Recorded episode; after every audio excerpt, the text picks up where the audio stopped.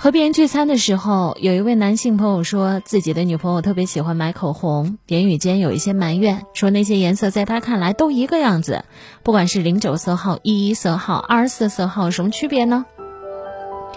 另外一位男性朋友笑着说，在他们眼里肯定不一样啊，每一只有每一只的漂亮，就像你的那些球鞋，在你眼里每一双也都不一样的吧。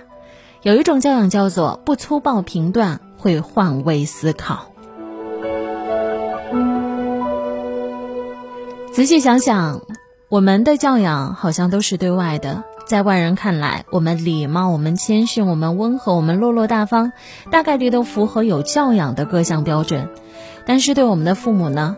你会不会经常发脾气？他们做了一丁点的错事，你就开始大吵大闹，说起话来没轻没重的。